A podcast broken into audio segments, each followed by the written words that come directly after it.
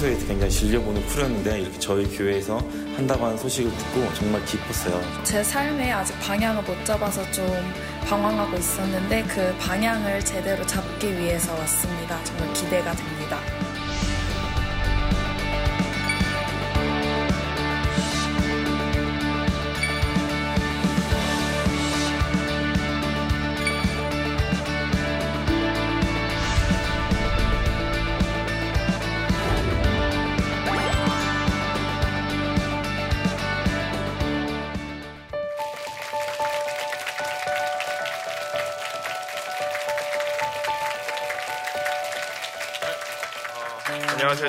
벤처회사 다세 대표 김준입니다. 만나서 반갑습니다.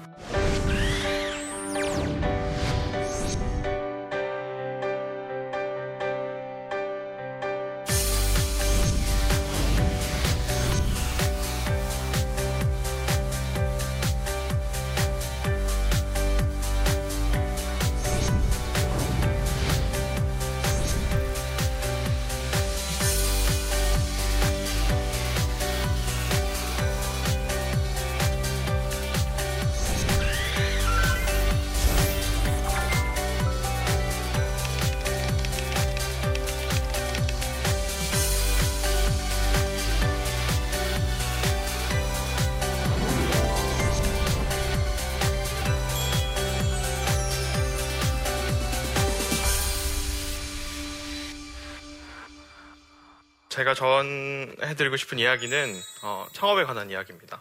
그래서 여기 보시면 청년 창업의 힘 Y라고 나와 있는데 저는 이걸 다르게 읽고 싶어요. 크리스천 청년 창업의 힘 Y라고 어, 오늘 주제를 잡았습니다. 어, 오늘 제가 이렇게 나눌 이야기는 뭐 이렇게 별다른 내용이 아니고요. 어떤 무슨 방법에 대한 내용이 아니고 제가 창업이란 걸 통해서 하나님과 같이 걸어온 길에 대해서 얘기를 드리려고 해요. 어, 어, 저는 창업이란 거를 너무 이렇게 원하면서 살아왔었고 그런 중에 하나님을 만나게 됐고 완전히 다른 어, 삶을 살게 됐습니다. 그래서 그것에 대한 이야기를 오늘 어, 들려드리겠습니다. 어, 여러분 그 창업하면 어떤 게 떠오르세요? 저는 딱 이 그림이 떠올랐었어요. 예전에 이제 제가 반지장을 보고 어, 딱그 프로도와 이 반지 원정대가 떠나는 그 모험 같다는 생각을 항상 하곤 했는데요.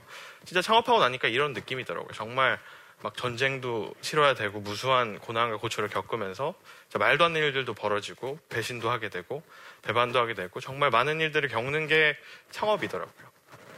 어, 저는 그 한국에서 고등학교 졸업하고 이제 미국에 어, 유학을 가게 됐는데 그 이유가 이제 제가 어렸을 때부터 이 그 손정희 씨를 존경했었습니다. 소프트뱅크에 지금 회장을 맡고 있는 손정희 씨를 어렸을 때 존경을 했었는데 이분이 그 중학교를 졸업하고 바로 그 미국으로 유학을 갔었어요. 그래서 미국에서 뭐 버클리 대학교를 나와서 소프트뱅크를 창업했었는데 그냥 어렸을 때부터 저를 되게 존경하고 그랬었어요. 그래서 어, 저도 아버님을 쫄라서 어려운 형편에 이제 아르바이트를 해서 돈을 모아서 시애틀에 유학을 가게 됐습니다. 그래서 어, 워싱턴 대학교에 진학을 하고 나니까 되게 신기한 것들 을 많이 봤는데 일단 마크 주커버그 되게 어린 나이에 창업을 했잖아요. 저런 사람들이 너무 많은 거예요. 예를 들면 우리 흔히 아는 그 스냅챗이라고 미국에서 많이 유행하는 어, 저 창업자는 저랑 어, 동갑이고 그때 창업할 당시에 22살인가 그랬었어요. 그리고 어, 뭐 텀블러 텀블러 여러분 아마 들어보신 분도 있을 텐데 데이빗 카프라는 저 친구는 그 고등학교 중퇴자인데 고등학교를 중퇴하고 이제 창업을 해서 불과 몇 년 만에 야후에 이제 1조 1조 2천억에 이제 매각을 하게 되는 엄청난 성공을 거두게 되고 또 뭐 저기 이제 맨 왼쪽에 그 하, 그 하늘색 의자와 함께 있는 닉 디알로시라는 친구는 15살에 창업을 했어요. 그래서 썸리라는 그 인터넷 기사를 이렇게 줄여주는 앱을 만들어서 야후에 몇 년 만에 200억이 또 창업, 판매를 하게 됩니다. 그래서 되게 그 돈을 많이 벌었잖아요. 일단 그 당시에 저는 크리스천이 아니었어요. 유학 갈 당시에는. 어, 그래서 저런 것들이 되게 멋있어 보였어요. 근데 뭐 돈을 떠나서 어떤 세상에 기, 여를 하고 뭔가 인, 저 나이에도 인정을 받는구나 하면서 그래 내가 창업을 빨리 해야겠다 이런 마음으로 저도 이제 창업을 시작하게 됩니다. 그래서 이제 제가 어, 총 세 번의 창업을 하게 되고 다 소프트웨어 회사를 창업했었어요. 그래서 이제 제가 세 번째로 창업했던 회사는 그 웨건이라는 회사인데요. 어, 여러분 카카오 택시 다들 아마 많이 쓰고 계실 텐데 그 카카오 택시 모태가 되는 게 이제 우버라는 서비스입니다. 이제 우버가 굉장히 이제 성행하다 보니까 그 당시에 우버 포 뭐, 우버 포 뭐 이런 게 되게 유행했어요. 그래서 저는 우버4 트럭을 만들었습니다. 그래서 카카오 택시 같은 건데 이제 트럭 남는 트럭들을 이어줘서 이 이삿짐의 수요가 있을 때 이제 굉장히 쉽게 이 트럭 드라이버들이 이제 짐을 싣고 나갈 수 있는 거를 만들어서 어, 그 당시에 막 수익도 나고 정말 열심히 어, launching을 실제로 성공을 했어요. 어, 성공을 하고 나서 이제 정말 열심히 하고 있, 있는데 사실 이게 되게 그 trendy한 아이템이잖아요. 그 카카오 택시 4 뭐, 뭐 이렇게 한다 보면 되게 trendy한 아이템인데 딱 보셔도 느끼시겠지만 굉장히 그 뭔가 세상에서 그냥 돈을 위해 하는 그런 느낌이 나잖아요. 그래서 어, 저는 이 당시에 사실 창업이라는 걸 그냥 꿈꾸기만 했지 진짜 열심히 하다 보니까 되게 그냥 돈을 위한 것들만 하게 되더라고요. 뭔가 돈이 될 것 같은 거, 정말 뭔가 성공의 가능성이 조금이라도 보이는 거를 맹목적으로 찾아 찾게 되고 그렇게 그거를 창업을 하게 되더라고요. 그래서 열심히 이제 창업을 해서 이제 영업을 해야 되지 않습니까? 뭐 가구점도 가고 저희 외관 좀 써주세요 이렇게 가면은 약간 그 제가 보험 같은 걸 팔고 있는 느낌이 들었어요. 뭔가 그 여러 가지 옵션 중에 그냥 하나를 내가 이 사람들에게 막 설득해야 되는 것 같은 느낌이 들어서 자괴감이 되게 많이 들었었어요. 내가 이런 이유로 이런 이런 사람이 되려고 창업한 건 아닌 것 같은 생각이 자꾸 들었어요. 어, 내가 정말 돈만 벌고 벌려고 창업을 했나? 막 이런 생각이 어, 막 들기 시작하면서 자괴감이 막 들었어요. 그래서 그 당시에 이제 제가 되게 좋아했던 사람이 스티브 스티브 잡스인데 이분이 이제 스탠포드 대학교 졸업식 연설에서 이제 했던 유명한 말이에요. If today were the last day of my life, would I want to do what I'm about to do today라는 말인데, 그러니까 내가 내일 죽으면, 우리가 내일 죽으면, 우리가 지금 하고 있는 일을 내일도 할 거냐라는 말이에요. 근데 저분은 이제 어떤 그 어떤 걸 하기에 앞서서 저 질문을 굉장히 많이 했다고 하더라고요. 그래서 이제 실제로 어떤 저 질문을 계속 녹아 나오면은 다른 길을 선택했다고 하더라고요. 그래서 저도 이 질문을 저한테 계속 이제 되묻는 시간을 가졌었어요. 근데 매일매일 노라는 답변이 나오기 시작하더라고요. 근데 그맘때쯤에 이제 한국에서 전화가 왔어요. 한국에서 전화가 와서 그 어머니였는데 이제 어머니가 이제 암에 걸렸다는 갑상선암에 걸렸다는 그 전화를 받게 됐어요. 근데 제가 이제 4년 동안 어떤 창업이라는 거, 막 어떤 돈을 버는 거 이런 것만 집중하다 보니까 그냥 그것도 뭐 좋은 의사를 소개시켜드리면 되지 이런 생각이 들었었나 봐요 그때. 그래서 그 중앙대학교의 그 조보영 교수님이라고 굉장히 유명한 갑상선 전문의를 그냥 이렇게 소개해드리고 그냥 전 다시 일을 했어요. 그래서 그러고 나서 제가 딱 정신을 차려 보니까 좀 이상한 느낌이 들더라고요. 내가 제가 뭔가 뭐 이런 왜 하는지에 대한 질문이 더 강해지기 시작하는 거죠. 내가 어떤 감정도 못 느끼는 괴물 같은 생각도 들었고 여러 가지 이제 문제점들이 제 자신의 문제점들을 이 보이기 시작했어요. 그래서 내가 왜 살지? 막 이런 질문도 하기 시작했어요. 어, 그래서 이제 어느 날 더 이상 할 수가 없더라고요. 다 너무 허무하게 느껴지고 사실 어떤 수익이 나도 이게 뭐 왜 하는지도 모르겠고 어떤 자부심도 없고 내가 하는 일들에 대해서 내가 이거를 정말 평생 업으로 할 수 있는 자신감이 떨어지다 보니까 그냥 창업이라는 게 그냥 싫어졌어요. 어느 날 되게 싫어져서 그 학교로 그냥 돌아갔습니다. 돌아가서 제가 이제 힘든 나날들을 보내고 있는데 그 제가 친하게 이제 지내던 이제 후배 여자 후배 한 명이 와서 오빠 그 오빠가 힘들어 보인다 요즘에. 그래서 자기도 이제 그 오빠 같은 비슷한 성향인데 그 친구는 이제 외고를 나와서 되게 열심히 공부를 하는 친구였어요. 근데 나도 되게 힘들었는데 그 친구 소개로 교회를 나가봤는데 되게 마음이 편해지더라 이런 말을 해줬어요. 그래서 무슨 소리냐 나는 어, 나를 믿는 사람이고 어, 사실 저는 진짜 완전 Antichrist였어요. 안티 크리스천이었어요. 그래서 진짜 교회, 종교 이런 거를 너무나 싫어했었는데 어, 이 친구가 하던 말 중에 딱 제 마음에 와닿던 게 있어요. 오빠 다 털어놓을 수 있다는 말을 하더라고요.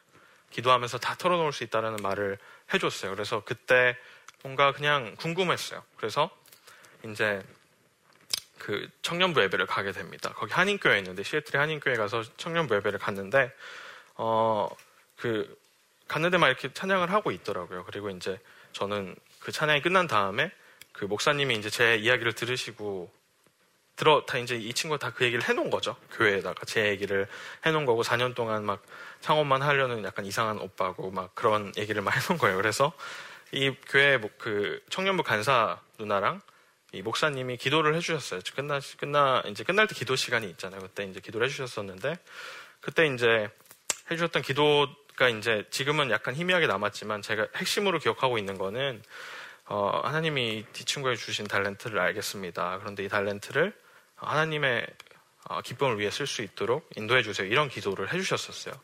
저는 그게 무슨 말인지 잘 몰랐어요 그때.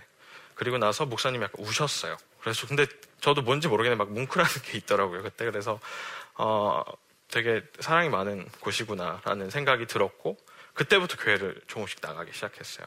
그러면서 뭐 점점 점점 제가 가랑비에 옷 젖듯이 크리스천이 되는 것들을 어, 느끼기 시작했었습니다.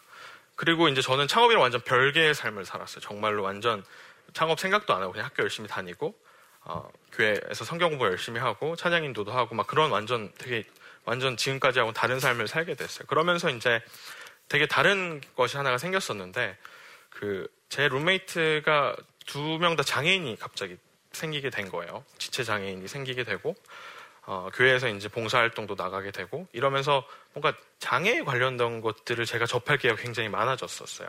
그러던 와중에 이제 제가 어, 유심히 이제 관계를 갖게 됐던 친구들이 시각장애인들이었어요. 시각장애인들이었는데 그 사실 저는 장애라는 거에 대해 전혀 관심이 없었어요. 진짜로 그냥 막 우주에 가고 정말 멋있는 것들을 만드는 거면 관심이 있었지 뭐 장애 관심도 없었는데 제가 이제 크리스천이다 보니까 이런 장애라는 거에 관심이 가는 와중에 제가 봤던 게 이제 성경을 보게 됐는데 이게 이제 점자 성경인데요.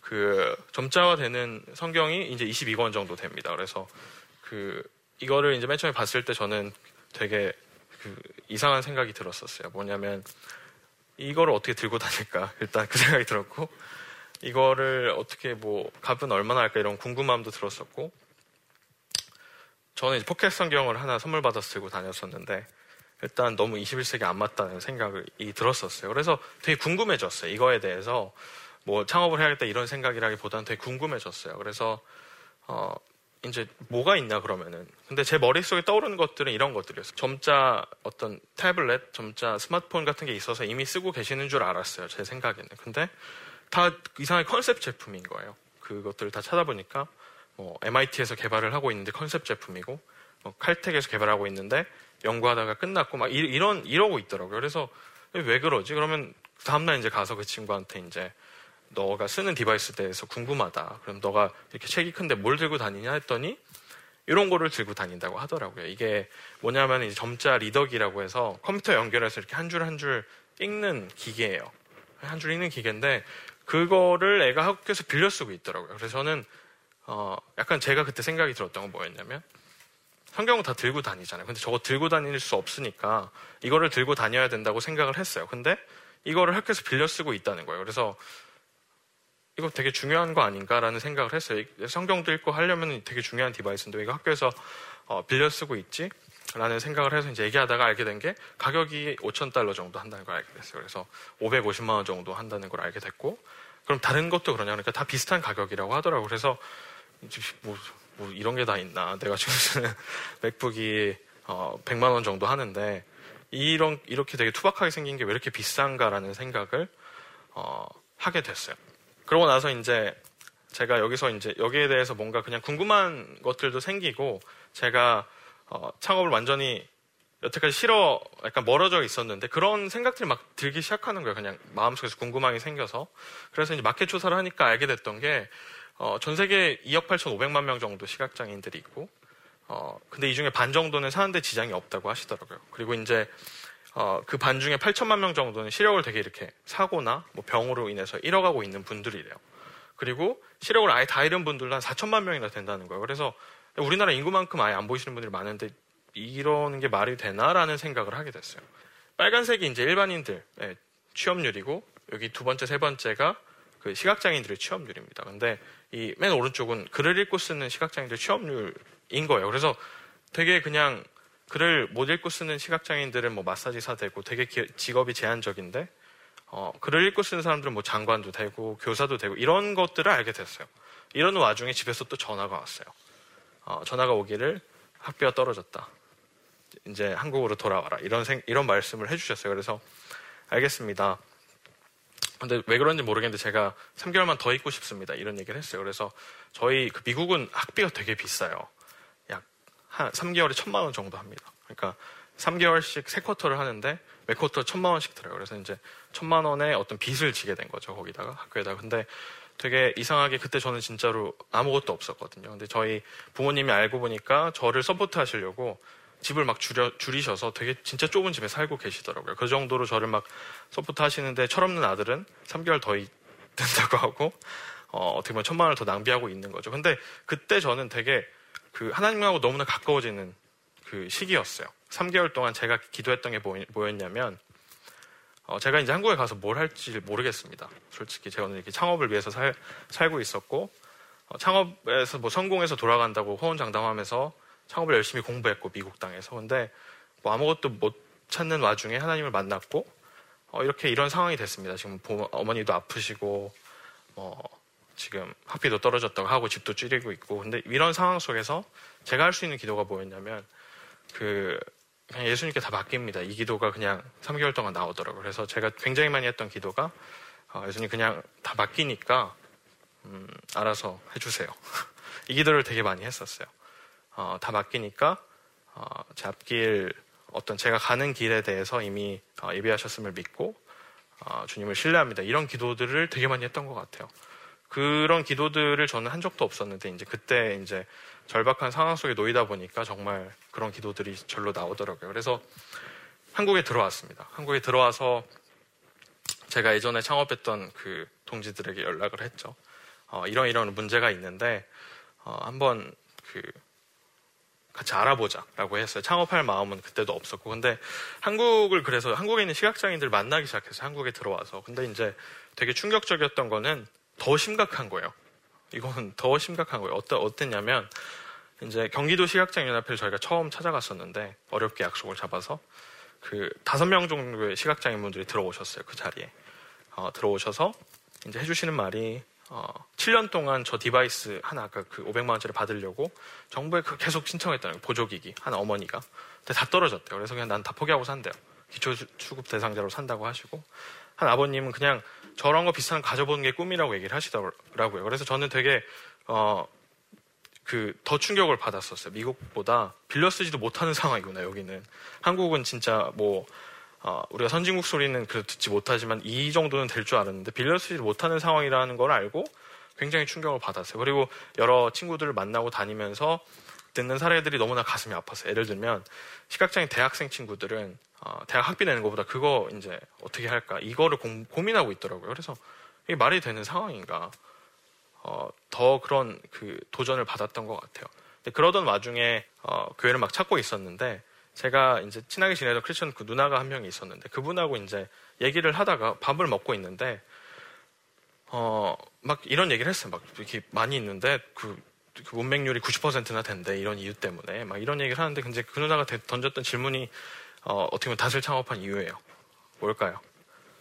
뭐였냐면 그 아 이렇게 책도 성경도 크고 이 디바이스도 이렇게 비싼데 이렇게 많은 분들이 계신데 이분들이 90%나 그래서 책이나 이런 것들이 있는데 어려움들이 있다면 어, 그분들이 성경도 못 보시겠다는 말을 하셨어요 그분이. 근데 근데 제 머릿속에 딱 스쳐갔던 게 아 그럼 진짜로 이 어떻게 보면 복음이 전달이 안 됐을 수도 있겠구나. 이분들이 글을 읽지 못하는 상황이면은 그리고 실제로 이렇게 심각한 상황이면 어떤 복음을 읽을 수는 있어도 소리로는 들을 수 있어도 굉장히 지대한 문제가 있겠구나라는 생각이 스쳐갔어요. 그래서 어 제가 뭐 선교라는 걸 막 이렇게 마음에 그리진 않았지만 항상 그래도 마음속에 있었는데 아 이게 어 이게 여기가 선교해야 될 때구나. 우리가 뭐 외국도 나가고 이러지만 정말 각 나라의 시각장애인들이 이렇게 막 쪼개져 있는데 진짜 소수거든요. 많지 않아요. 보이지 않을 아마 못 보신 분들도 너무 많을 거예요. 근데 이런 분들이 아, 지금 하나님이 나한테 보여주시는 기, 어떤 그 비전이구나. 어떤 저 사람들에 대해서 뭔가를 하라는 말씀인 거를 굉장히 강력하게 느꼈어요. 그래서 어, 그 길로 이제 저는 창업의 마음을 먹었죠. 여기서 뭔가 해야겠다. 어, 이분들이 어, 이 악순환을 끊을 수 있는 고리를 만들어야 되겠다. 해서 정말 많은 시각장애인들을 만나고 다녔어요.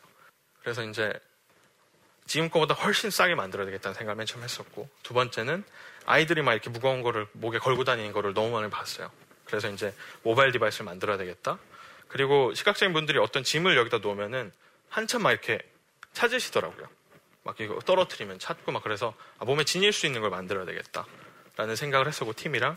근데 이제 마지막으로 들었던 질문이 어 글을 못 읽는 상황이시잖아요, 지금 이분들이. 그럼 어떻게 시작을 해야 될까라는 고, 민을 하다가 알게 됐던 게 아이들이 다 점자 숫자는 읽을 줄 아는 거예요. 어떤 시각장애 있던 맨 처음 배운 게 그거더라고요. 그래서 아, 숫자에서 문자로 갈 수 있는 걸 만들어야겠다.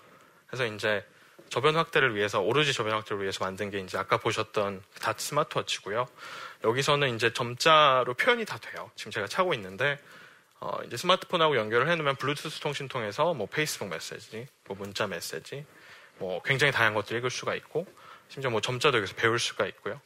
어, 그리고 되게 제, 가 충격적이었던 사실은 그 시각장애인들한테는 디지털 시계가 없었어요. 여태까지. 그래서 지구상에 처음으로 나온 그 텍타일 그 디지털 워치라고 생각하시면 될 것 같습니다. 그래서 가격도 굉장히 저렴하게 매기고 정말 어떤 할 수 있는 최소로 하자. 그래서 어, 굉장히 노력을 많이 했죠. 그래서 정말 많은 분들을 만나면서 많은 대회들에 어, 나갔었습니다. 그러다가 이제 어, 어느 날 갑자기 메일이 막 쏟아지기 시작하는 거예요. 그래서 왜 그런가 봤더니 어, 일본의 어떤 기자분이 저희 기사를 써주셨는데 그거를 이제 그게 타임지에 났더라고요. 그래서 깜짝 놀랐어요. 근데 막 메일이 막 쏟아지기 시작하더라고요. 근데 타임지에서 난 거를 AOL 막 이런 데들이 실어 나르고 뭐 game changer다 막 이런 식으로 실어 나르는 것들을 어, 경험을 했어요. 그리고 나서 뭐 트위터에서도 10만 건 이상 공유가 되기 시작하고 그러면서 막 이때 왔던 메일 중 일부인데 가족들이 막 난리가 나는 거예요. 이거 나 여기 보시면은 My brother is going to be the happiest blind person in South Africa today 막 이러면서 내 브라더한테 너무 사주고 싶다. 이거 너무 좋은 버스 기프트가 될 것 같다. 그러면서 이 가족들하고 얘기했는데 뭐 딸 위에 주고 싶다. 할머니 위에 주고 싶다. 이런 얘기를 너무나 많이 해주셨어요. 그러면서 이분들하고 이제 소통을 하게 됐는데 이분들이 하나같이 해주시는 말씀이 그러니까 한 맺힌 말씀을 너무 많이 해주시더라고요. 그러니까 해줄 수 있는 게 없었다고. 내가 어, 시각장애 아이가 있어서 근데 정상적인 가정이에요. 그냥 우리 그냥 다 사는 그런 가정인데 이 500만 원짜리는 어떻게 뭐 사줄 엄두가 안 나는 거예요. 그래서 그냥 정부에 신청을 해서 시각장애인 아이하고 이제 둘이 그냥 어떤 그 관계 속에서 할 수밖에 없었던 거예요. 그냥 지켜볼 수밖에 없었는데 뭔가를 해줄 수 있는 거에 너무나 많은 반응들을 보여주시더라고요. 그래서 어, 저희가 기쁜 마음으로 이런 분들하고도 소통을 굉장히 많이 하고 이때 알게 됐던 게 이제 더 심각하신 분들도 있으셨더라고요. 예를 들면 헬렌 켈러 같은 분들 여러분들 아실 텐데 귀도 안 들리시는 분들은 문자 메시지 하나 받으려고 500만 원짜리를 사야 됐더라고요. 근데 이런 분들이 전 세계 150만 명이 있다는 거예요. 그래서 어, 이런 분들하고도 소통을 하게 되고 저희가 이제 그 안드레아 보첼리 씨라고 아마 그 되게 유명한 시각장애 테너인데 어, 이분도 주문을 해주시게 되고 그 스티비 원더 씨라고 그 Isn't She Lovely를 불렀던 되게 유명한 팝 가수죠. 이분도 이제 선주문을 해주시게 됩니다. 그래서 저희가 아름아름 이제 세계를 돌아다니면서 약 14만 대 정도의 주문을 받았어요. 약 400억 정도의 주문을 받아서 지금 어, 양산에 박차를 가하고 있습니다. 그래서 어, 저희가 뭐 단순히 선진국만 가는 게 아니라 뭐 케냐 같은 되게 제3세계도 지금 나가고 있는데 케냐 같은 데는 이제 이 기술을 떼서 더 저렴하게 만들어서 나가고 있어요. 그래서 저 기기는 이제 단민이라고 불리는 기기인데 거기에는 이제 Amazing Grace랄지 성경이 담겨서 나갑니다. 그래서 시력을 잃은 저 아프리카의 아이들이 선생님이 없어서 못 배우고 있는데 그 아이가 이제 딱 학교에 와서 3개월 동안 이 device가 있으면 다 글자를 배울 수가 있어요. 근데 그걸 이제 성경으로 배우는 겁니다. 그래서 저는 어, 이런 이런 것들을 해 나가는 것들이 어, 어떻게 보면 그 그냥 좀 비즈니스한 느낌이 안 들어요. 제가 지금 하는 것들이 어, 너무 명확한 비전을 받고 어, 시작을 했고 어, 진짜 그냥 저는 이걸 성교라고 생각을 하고 있거든요. 그래서 어, 하나님이 이제 어, 정말 많은 선교사 분들이 이제 해외로 나가고 계시고 많은 선교 활동을 하고 있는데 저같이 이렇게 어, 하나님 모르는 와중에 이제 탤런트를 가지고 탤런트가 가진 건 아니죠. 탤런트를 열심히 훈련해서 어떤 창업이란 걸 열심히 이제 공부를 한 사람한테 이 길을 보여주신 것 같아요. 그래서 어, 정말 각 나라에 있는 시각장애인들 몇억 명이 있는 시각장애인들이 있는데 정말 특히 이 아이들 같은 경우는 정말 마음이 아프거든요. 이 아이들이 어, 하나님도 모르는 와중에 굉장히 제한된 직업을 가져야 되잖아요. 뭐 마사지사가 된다할지 이런 거밖에 못 하는데 그를 알게 되면 이제 뭐 장관이 된다할지 뭐 선생님이 된다할지 이런 것들을 할 수가 있는 거거든요. 그래서 어, 이런 길들을 제가 혼자 생각했으면 할 수가 있었을까요? 정말로 저는 계속 항상 묻는 게 제 자신한테 어, 그냥 불가능했다고 생각을 해요. 그래서 저희가 앞으로 뭐 패드는 패드나 뭐 이런 것도 여러 가지들을 할 텐데 어, 이런 것들이 저는 어떤 비즈니스를 한다기보다는 그냥 크리스천으로서 마땅히 해야 될 일을 하나님이 그냥 주셨고 어, 제가 창업이라는 탤런트를 가지고 할 수 있는 가장 어, 적합한 일을 또 주신 것 같아요. 그래서 정말로 열심히 하고 있고 어, 한국을 빛내는 기업이 어, 되려고 하고 있고 무엇보다 그 전에 어, 정말 바르게 서는 크리스천 기업이 되려고 하고 있어요. 그래서 저희가 하나님이 주신 2억 8,500만 명의 어려움을 겪고 있는 시각장애인 분들에게 복음을 전하는 일이 어, 완수될 때까지 최선을 다하겠습니다.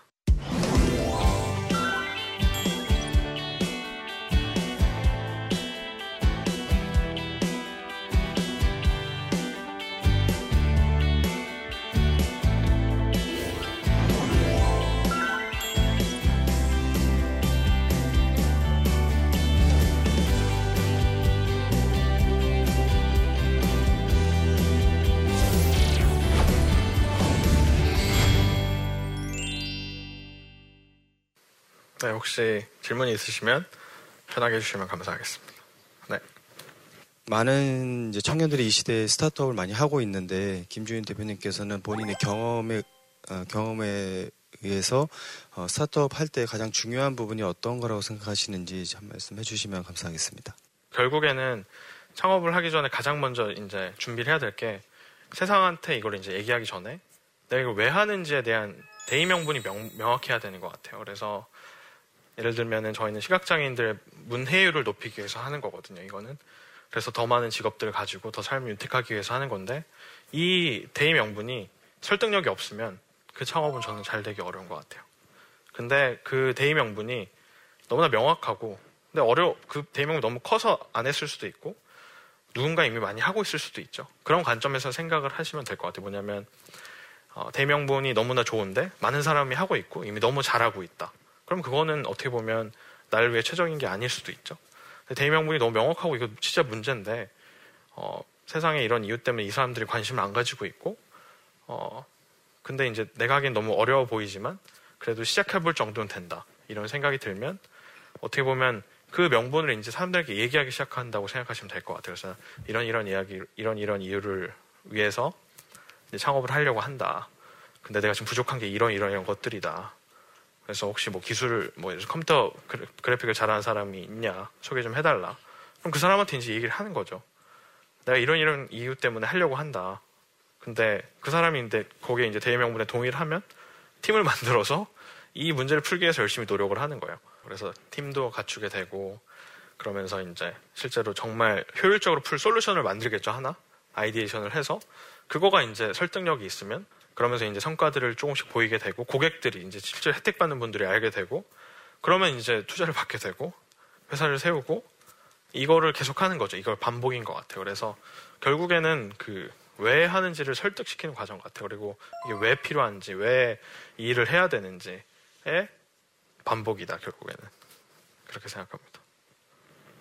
네, 그래서 오늘 저는 그 청년 창업의 힘 Y 다르게 말하면 크리스천 창업인 Y라고 했는데 그 Y의 답은 하나님 같습니다. 그래서 어, 우리가 세상을 많이 살면서 저는 그랬어요. 저는 정말 하나님이 교육을 교훈을 많이 주셨는데 어, 이 Y를 읽는 순간 뭔가 일이 틀어지기 시작했고 뭔가 다른 방향으로 가는 걸 느꼈고 항상 어떤 죄의식에 쌓이게 되고 이런 것들을 많이 느끼면서 훈련을 시켜주셨던 것 같아요. 그래서 어, 이거는 크리스천들한테 저는 전혀 다르지 않다고 생각해요. 어떤 일을 하든 아, 이 Y를 자꾸 되새기면서 하는 게 너무나 중요하지 않나. 그리고 이거는 어떤 일을 하는 것 뿐만 아니라 창업도 똑같은 것 같아요. 그래서 이 Y를 명확하게 알고 어, 하나님께 매, 어, 매달리고 하나님을 신뢰하는 마음으로 어, 지금 일터에 일을 해 나가신다면 어, 하나님의 킹덤이 빨리 오지 않을까 생각합니다. 감사합니다.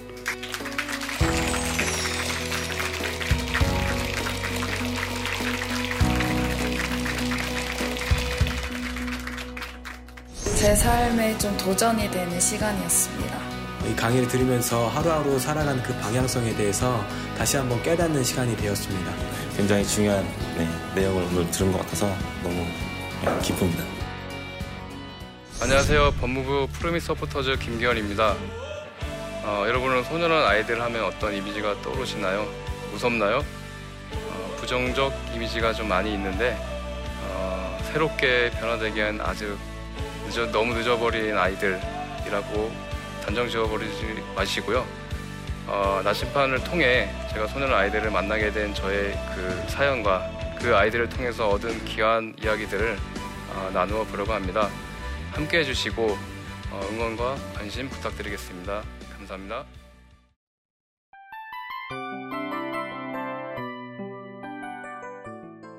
이 프로그램은 청취자 여러분의 소중한 후원으로 제작됩니다.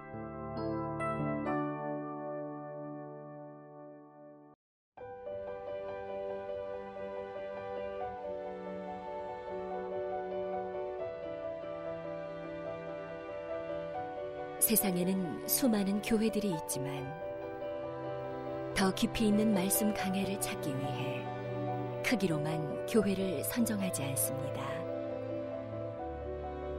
보다 좋은 영적 콘텐츠를 더 많이 나누기 위해 방송비를 받지 않습니다.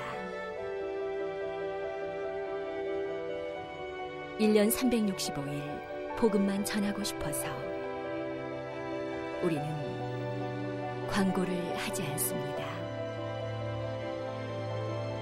온누리의 복음을 땅끝까지 CGN TV와 함께 땅끝 성교사가 되주세요.